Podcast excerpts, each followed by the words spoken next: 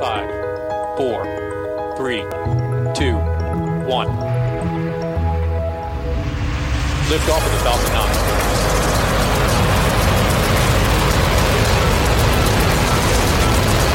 Falcon 9 clear to towers.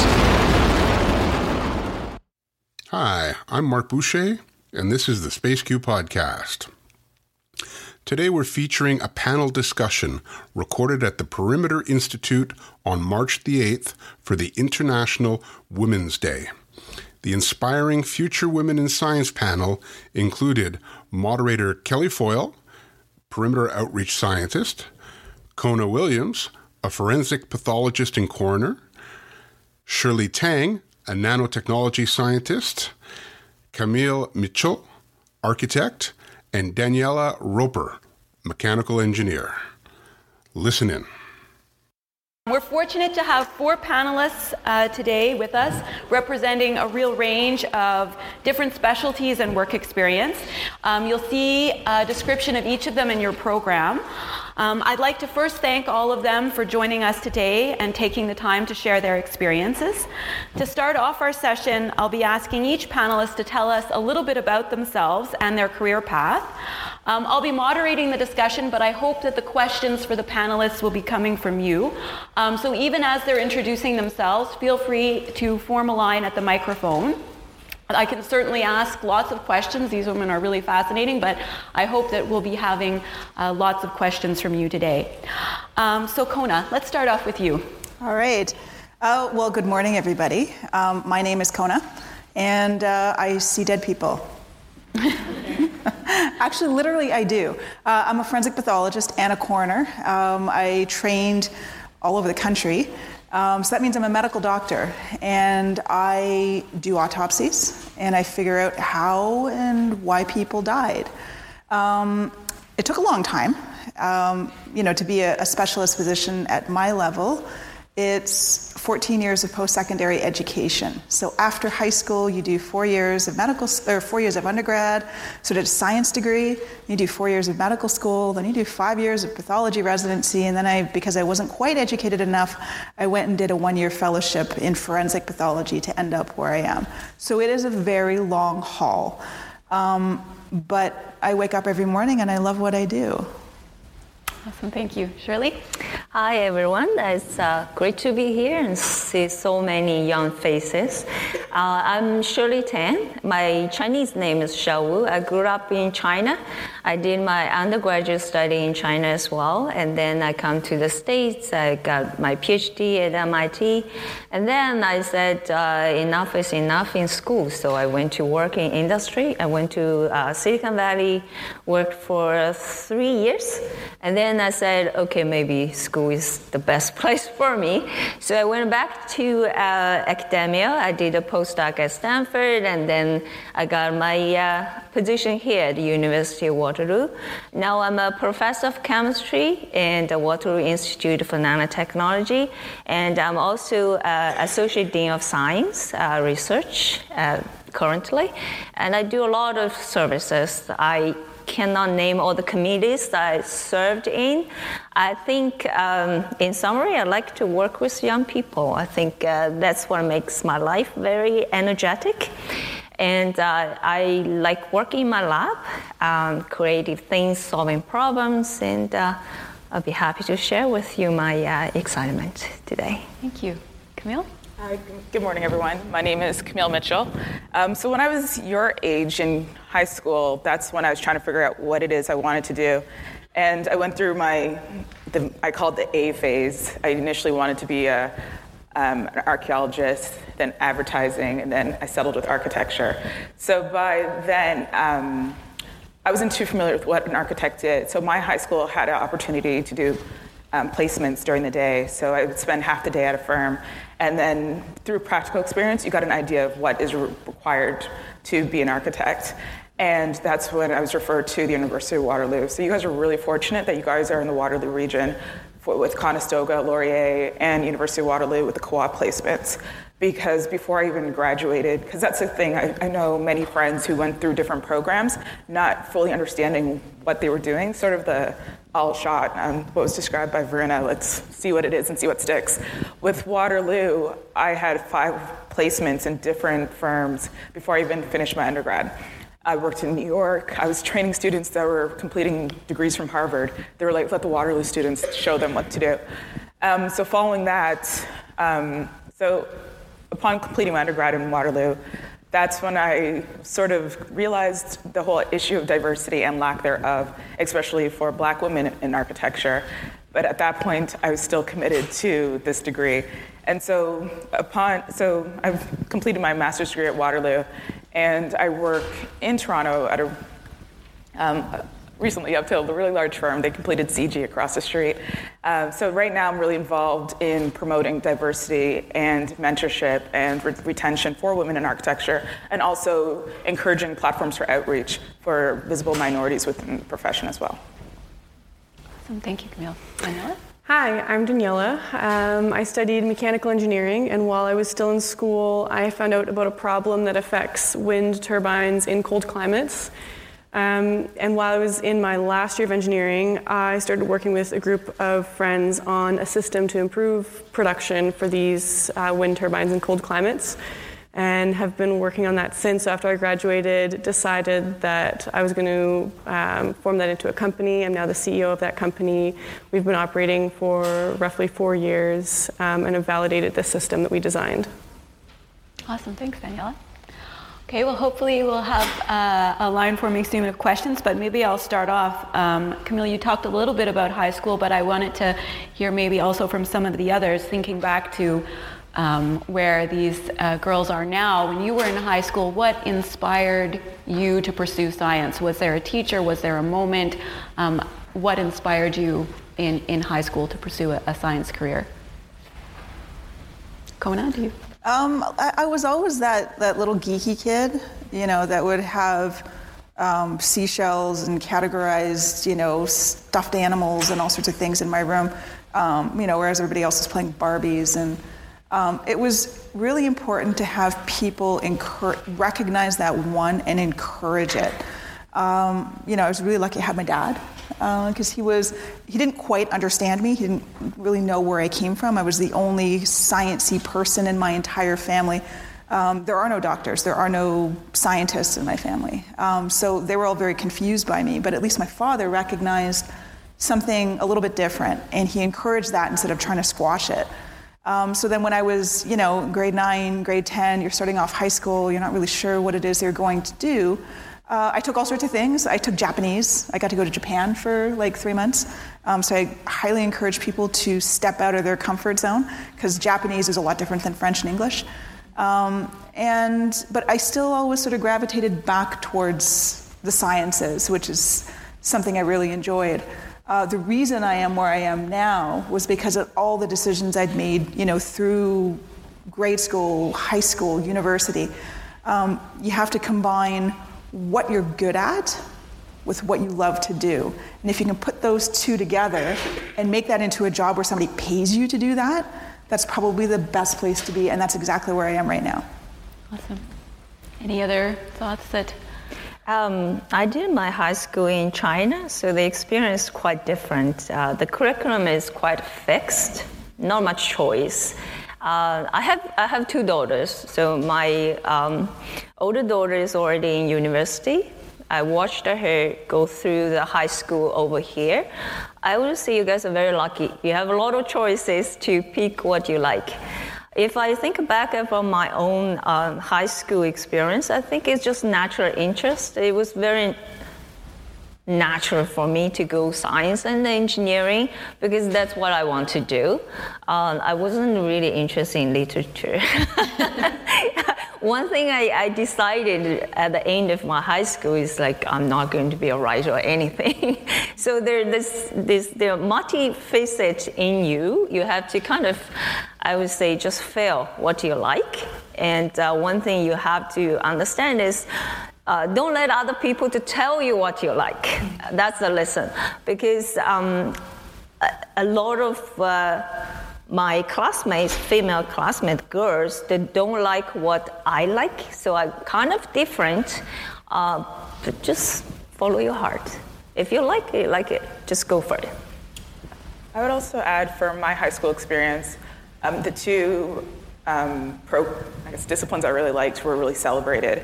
So I, I was always um, strong in visual arts, but also mathematics was celebrated. So we'd write the Pascal, the Descartes, the Fermat math competitions, and they would be there'd be plaques in the halls. So it's that recognition that was um, that again was celebrated in the school, and also with the visual arts um, to have that balance. Um, and also did French immersion on top of that. So the school really organized how to have that balance, which I appreciated, and I was able to take all those different aspects with me into my career and adult life. Anything, Dad? Uh, I wanted to do all sorts of things when I was in high school, just like everybody. Um, and I was never a very smart kid, and I didn't have a lot of self confidence. Um, and my parents kind of saw that. They ended up putting me in this all girls school, this private school, um, which gave me a lot more confidence, which really helped. And then I ended up going back into the public school system. But um, I knew that I liked math and I really liked helping people. So I, wanted, I thought about being a doctor, uh, I thought about being a nurse. I applied for all of these things when it was time to go to university. I applied for accounting, actuarial science, engineering, hoping that I would get accepted to something and then I would have my choice. Uh, but I got accepted to most of them, so that didn't really help.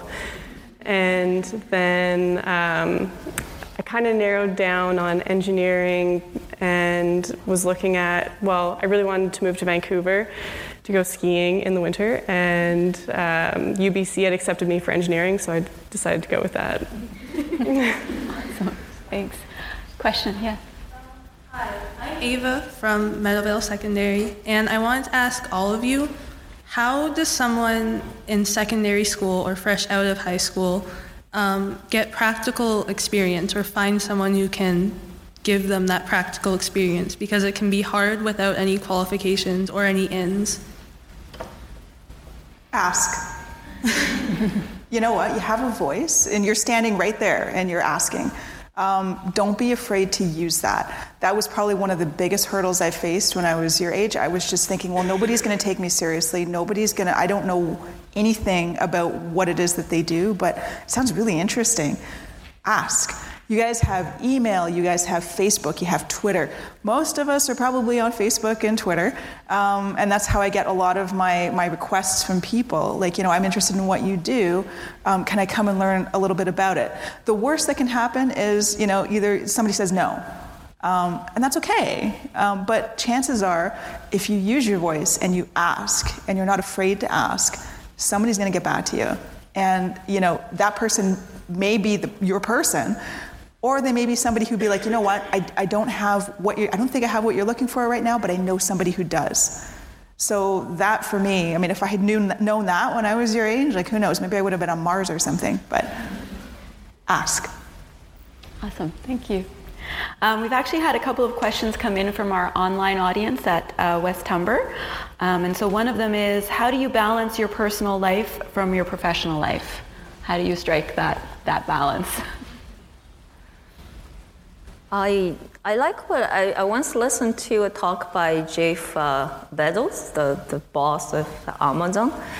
Um, he pointed out right, it's actually not conflict, personal life and work. It's just two phases of your coherent life. Um, they're not any different. I would just say go back home, deal with, deal with my kids. Uh, it's just a different challenge from going to the lab and solve a problem. You just need time management and uh, just say, okay, maybe today this one is higher priority than the other, and the other day maybe the other side is, is more important to more urgent things to deal with. I don't want you actually to think those are conflicts.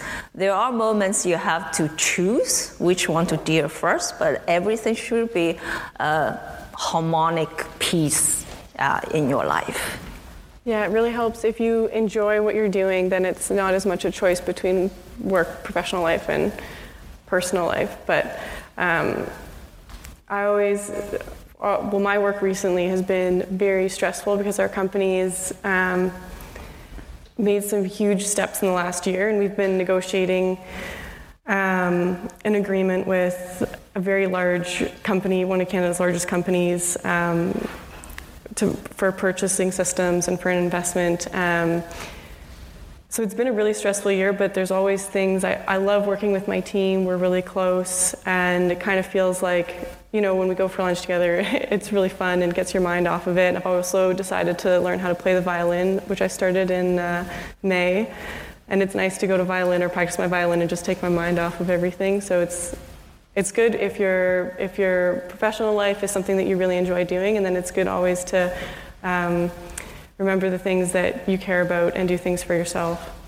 I would just like to add, I think for myself, it's just recognizing that balance is difficult, and sort of and acknowledging that because I have my professional career, I have my personal life, but then I took on a series of volunteering programs and outreach and managing and all these different things. So what I've had to learn is just to say, just to know your limits and also ask for help, learn to delegate because you may love organizing this event. It may be easy for you to do this. It's natural for you to do this. You did it 10 times before, but it's okay to let it go and um, also ask for help because there's always people willing to help and it's not your responsibility to uphold everything. And I think with learning how to balance it's i think it's part of the process and, and, it's not necessarily you can you cannot have it all but just be mindful of which parts are more important to you.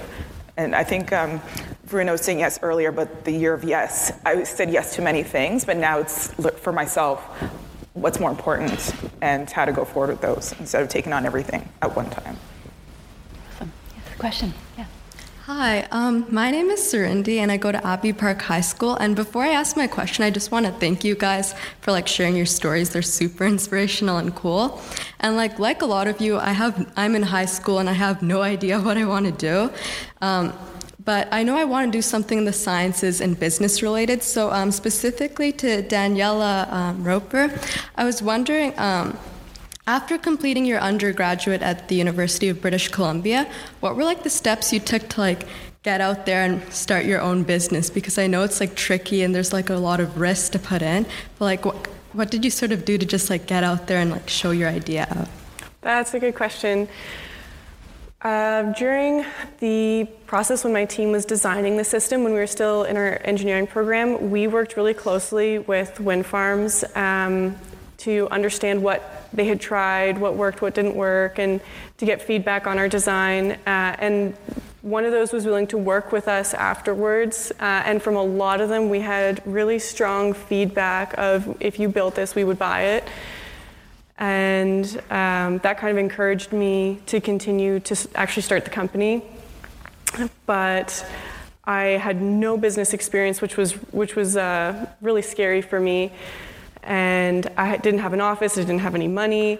So I applied for Velocity, which you might have heard of, is at the University of Waterloo, or it's out of the University of Waterloo. It's in uh, Kitchener. They have, I think, about 80 companies in there right now, and it's free office space, and they give you mentoring. Um, so I applied for that program thanks to my sister, she was already in it and was lucky to get in and that really made the whole thing so much more real. That's when i started working on the project full time and i had people telling me you're doing this right you're doing this wrong uh, things that i didn't know i was doing wrong. And also there's so much funding. We're lucky in canada with how much funding there is for young people starting companies. So I was able to get enough funding to file a patent um, and to hire some co-op students and then eventually hire my team on. Uh, and so far, haven't, I've had enough government funding that I haven't had to give up any uh, share of my company. So I still own the company completely. And uh, another big part of that was pitch competitions, which is something that in the Waterloo region we have quite a few of. Thank you so much. That really helps. um, Hi, um, my name is Valeria Repnikova, and I'm from Assumption College. You all look beautiful today, by the way. Um, so, uh, Professor Tang, if that's correct, um, I was wondering, you got into MIT. What made you stand out out of all the other competitors? Because I understand that it's extremely difficult to get into such a prestigious university. well, um, I did really well when I was in uh, undergraduate study. Uh, but I don't really think I stand out that much. I, I would say half is through hard working, right? You have to do what you have to love what you do. The second half is also opportunities. Um, now I address both sides. What makes you hardworking? Partly it's work ethics. The other part is always the passion. So you have to be passionate about what you do. That makes the work much more efficient. I would say you get wonderful ideas. just being passionate. Not being um, opportunities. I think I was lucky to get MIT. There particularly professors working, looking for students with certain background at that time. I was happened to be a good fit. Um, but how do you how do you look for opportunities? I guess right. One is open mind. Um, don't look just like I just want to go that route alone. Look more fundamentally what you like to do for your life. Like I want to research. I want to do, be able to build instruments. I want to study life forms. I want to. Uh, to me, anything related to biomedical, uh, physical sciences is my interest. So I, I end up looking broad, uh, a lot of opportunities. Uh, and then the other thing is build your qualifications, right? I want to be good scientist. What fundamental qualities should a good scientist have? Your logical thinking, critic, uh, critical thinking, be able to um, really dig into a problem and actually be persistent in solving the problem. And uh, by building those qualities, when opportunities come, you can seize the opportunity and really um, become part of the effort or route that you'd like to go on. Thank you. Um, maybe it would be uh, it would be interesting to hear a little bit about some of the challenges that you guys have faced in your career. So maybe, or a moment of frustration. Where has been a sort of a pain point in, along your path? There is. Um, well, I'm, I'm, First Nations. Um, so my dad is Cree, my mom's Mohawk. And so I kind of faced all those barriers all the way through. And I still do, which, you know, really sucks. Um, it, it's hard when you have people telling you, on one hand, you shouldn't be here. You know, you don't deserve to be here. Um, you're not smart enough to be here. I don't want to be treated by somebody like you. And then you have other people, you know, the other half of it saying, um, well, you only got here because, uh, you know, or it's great that you did this, but, uh, you know, you didn't really, you didn't get it by merit. So it's, it's difficult to have those, you know, challenges put on you on top of being, you know, a woman in science and medicine um, when you have all that stacked against you. Um, you know, and it's easy to feel really alone uh, when, you, when you're kind of facing that. Um, but you know, if you you're you look inside and you think to yourself, you know, okay, there are a whole bunch of people telling me that I cannot do this. Why are they telling me I can't do this? And if their why isn't anywhere near as solid as your why, um, then you pick the one that's stronger. And chances are it's going to be your why and what's inside of you that's stronger than what everybody else keeps telling you um, because they don't see that why, they don't see that inside of you. Um, and as you grow and as you get older and as you face more challenges and you overcome them, that why becomes visible to other people, and you just let that sort of speak for itself.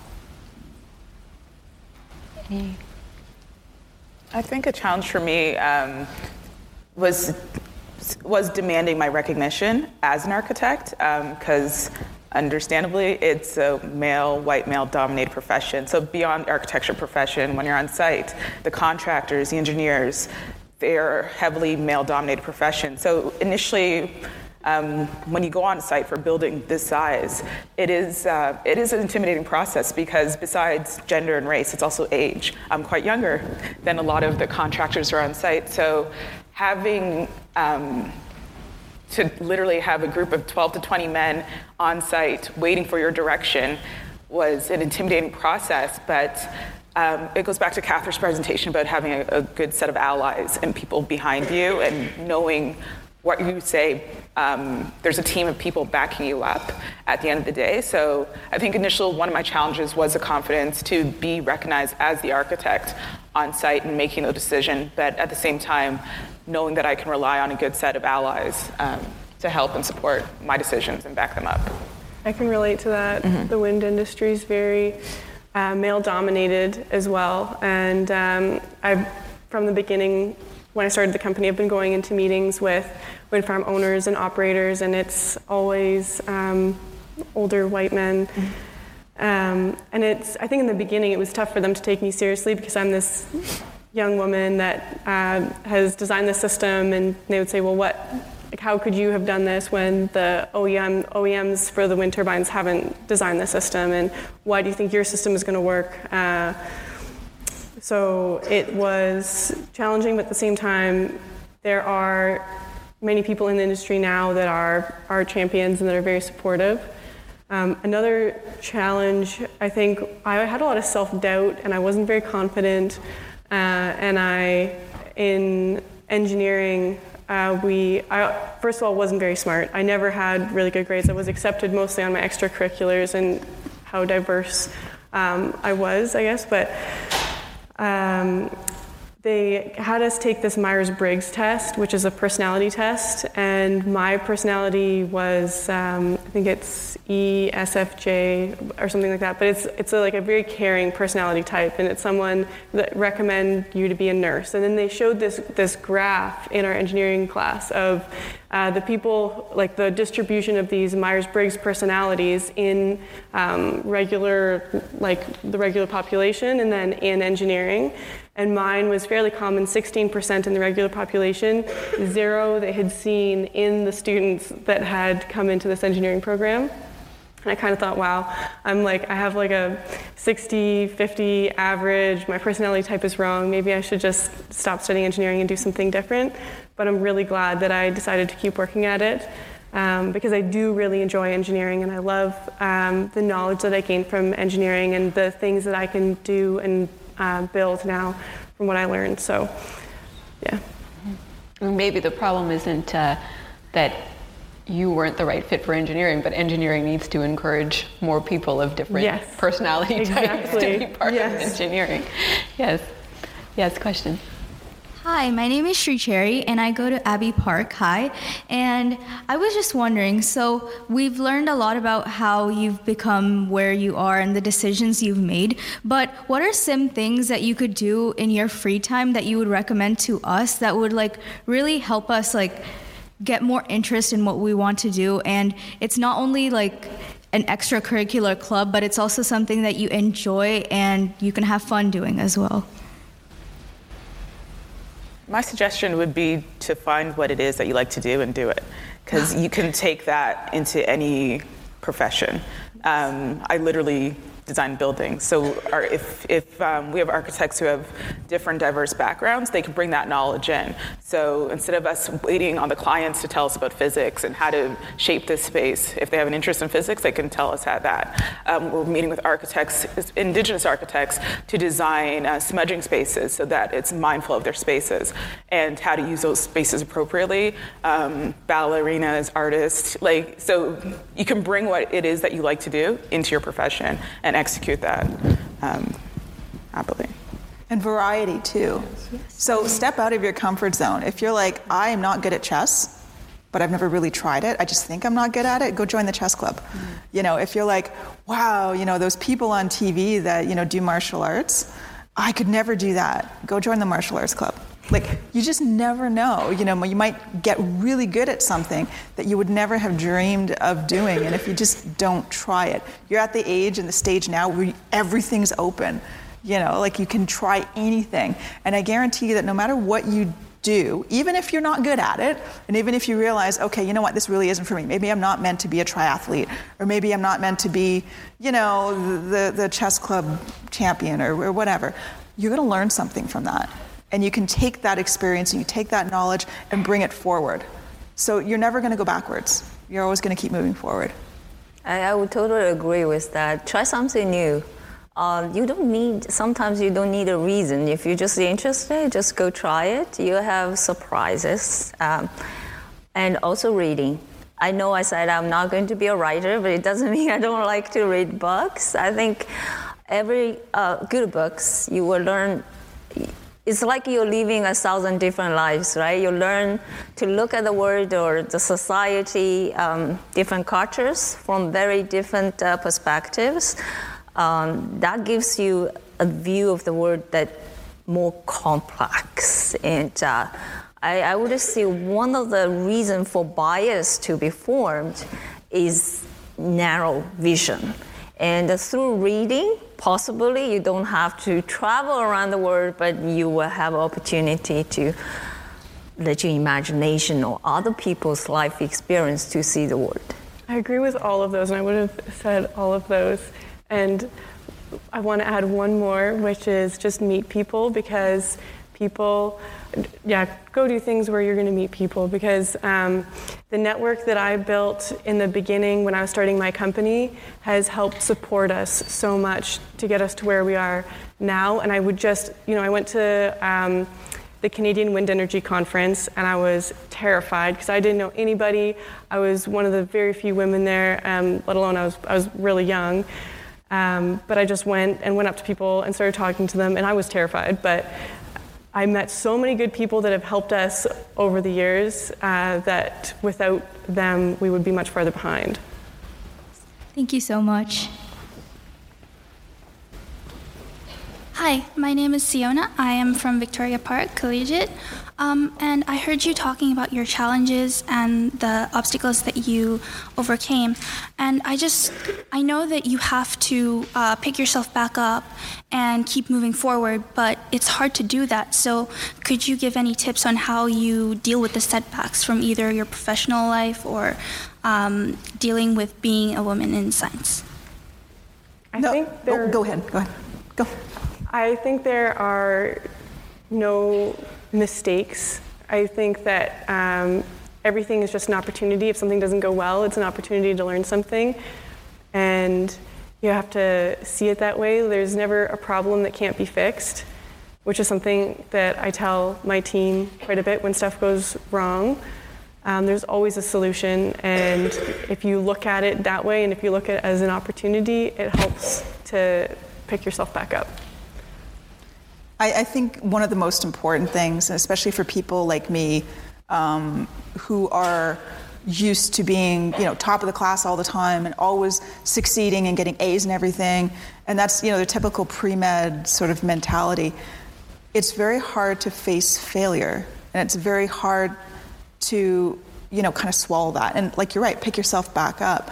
Um, anticipate failure. Expect that you're going to fail. Um, and don't let that you know even if it pulls you down and even if you need like you know a weekend where you're just basically at home in your pjs eating ice cream and watching netflix that's okay you know as long as you've learned from it because then you can keep moving forward. If you need that time for yourself it's okay. It's okay to fail. Um, from my failures i've learned far more than I did from my successes because my, you know, yeah, yeah, I succeeded at that, that's great, it's over.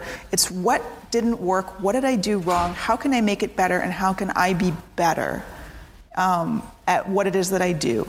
And so those are the best teaching moments I can think of. So don't, don't be afraid and, and prepare for it, anticipate it. Yes, you're going to fail, and it's okay. Uh, what I want to add to that is um, nowadays social media is everywhere, right? So you see a lot of growing images or happiness in other people's life. You might sometimes think I'm the only one who is suffering from this setback. Uh, everybody suffers that.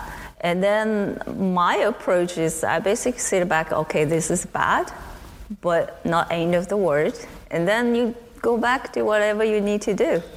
Uh, if you really think about it, I, I look back like I'm old, like during the last 40 some years, a lot of bad things happened. But now I look back, it's actually not that bad. So uh, just have patience and uh, do what your big goals like. You have a long range, long life ahead of you. The little setbacks, they will pass. Just be patient. Thank you. Uh, I'm Julia from St. David's, and I was just wondering, how do you discover, like, how did you guys discover what you loved, like, to, like, you guys say, like, do what you love for your job, but, like, how did you know what you wanted to do? Well, ever since I was a child, if I take something apart and put it together, I'm happy. so that's basically it. Uh, I, I, think if you really um, kind of monitor it, feel like it, see how you feel, you, you will tell. Like you do certain things, you get happiness out of it, right? Um, see, in the lab as a researcher, we can be stuck in a problem for months but you know the, the, the happiness when something is uh, solved at the end of like four months of hard work. There's no match, like there's nothing else can match that happiness. Then you know this is what you want to do. Yeah, just just feel it.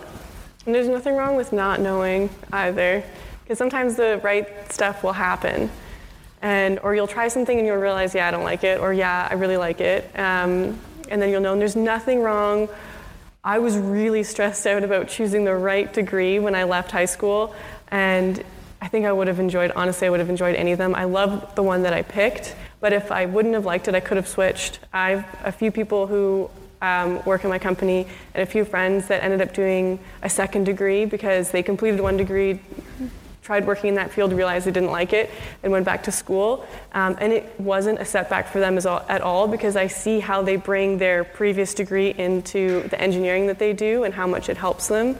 So there's nothing wrong with not knowing because you'll, you'll find it eventually. Thank you. Uh, we had one more question from uh, our West Humber students uh, online, and one student was asking, how can you combine science and art?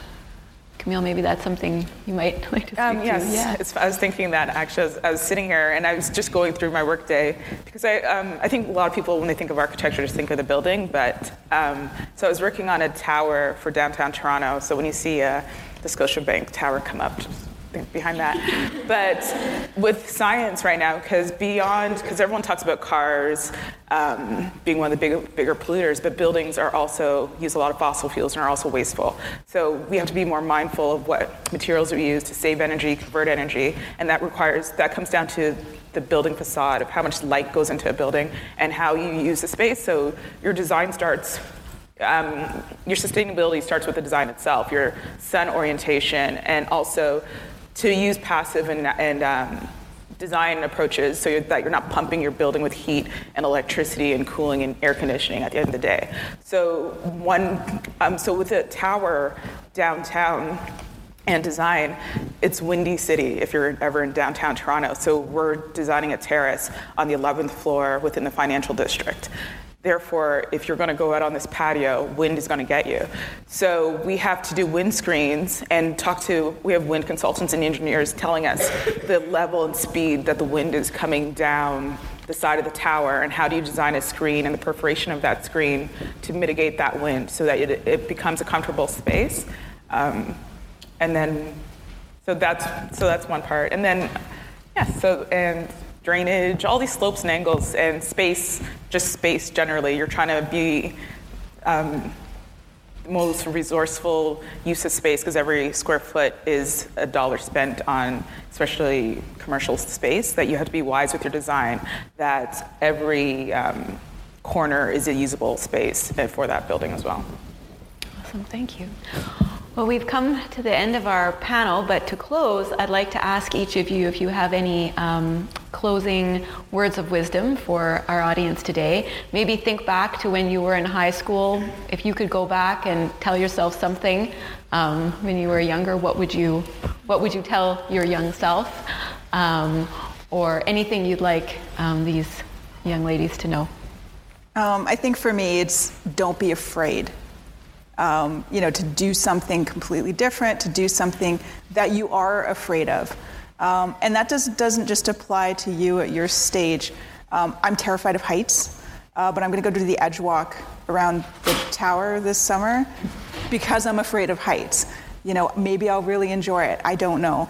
Um, but even at my stage, I'm still learning and I'm still, you know, trying new things and trying to see things differently. So, in order to do that, you need a little bit of courage. And sometimes it just takes a few seconds. And next thing you know, your whole life can change. So, like I said, just don't be afraid. Okay, one advice. Um, I would say um, you guys are very young. I would suggest you not to focus too much on your personal success. Don't set goals like I want to be a professor by age 20 something. I want to gain the top, become the top in my field by age 30 something. Because those are not fundamental. Focus on fundamental what you're interested in, what the social problems, what the engineering problems, scientific problems you are interested in solving and persistently chasing after those dreams. In other words, not the position, not the awards, not the names, but the fundamental interesting science, engineering problems you want to uh, address. That will drive you along your whole life. Uh, don't worry about setbacks. Everyone have that. If you don't become the, the exactly point of life you designed to be, it's okay. You just keep going, and uh, life is beautiful. Have faith, life is beautiful, and the many nice people around you to help you. And uh, if you also try to help others along your way, you have actually a happier life than you just focus on your personal success.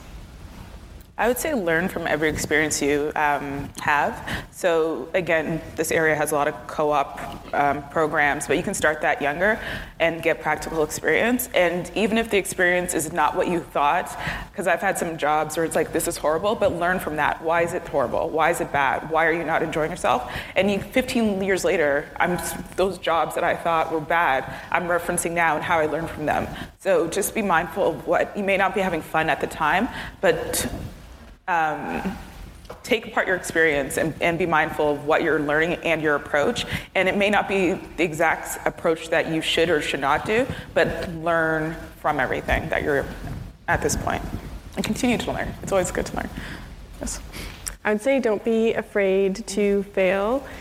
And this is something that I uh, learned from a young age. My father was an entrepreneur, and I saw him be extremely successful, but I also saw the success and failure that that took along the way, and not every day went as planned, and not every and there was some things that went badly, and um, in the end, he was still successful.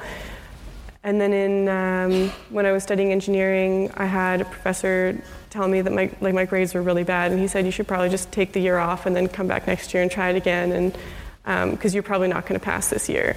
I ended up passing, thank goodness, but. Um, things like that taught me a bit about failure. I think I still have a lot to learn about failure, and I, but I'm not afraid. I wouldn't be afraid for my company to fail because um, it would be a learning experience, and I, I know that I'll be successful. It'll maybe just be the next thing. Awesome. Thank you so much to all of you for sharing your time and your stories today. Well, that's a wrap on this episode of the SpaceQ podcast. If you like this show, please support us on Patreon. The address is patreon.com slash spaceq. We really appreciate feedback, and to help us, we ask you consider to write a review on Apple Podcast or Google Play Music if you're so inclined. If you have any comments on this episode, you can email me at podcast at spaceq.ca, or you can post them on our website at spaceq.ca, where you'll find an archive of each episode. If you send me a comment by email, I'll write back to you as soon as I can. On Twitter, you can follow us at Canada in Space. And if you use Facebook, you can find all our articles and links to the podcast on our page, The Space Q. If you like the show, Please subscribe to us through your favorite podcast app.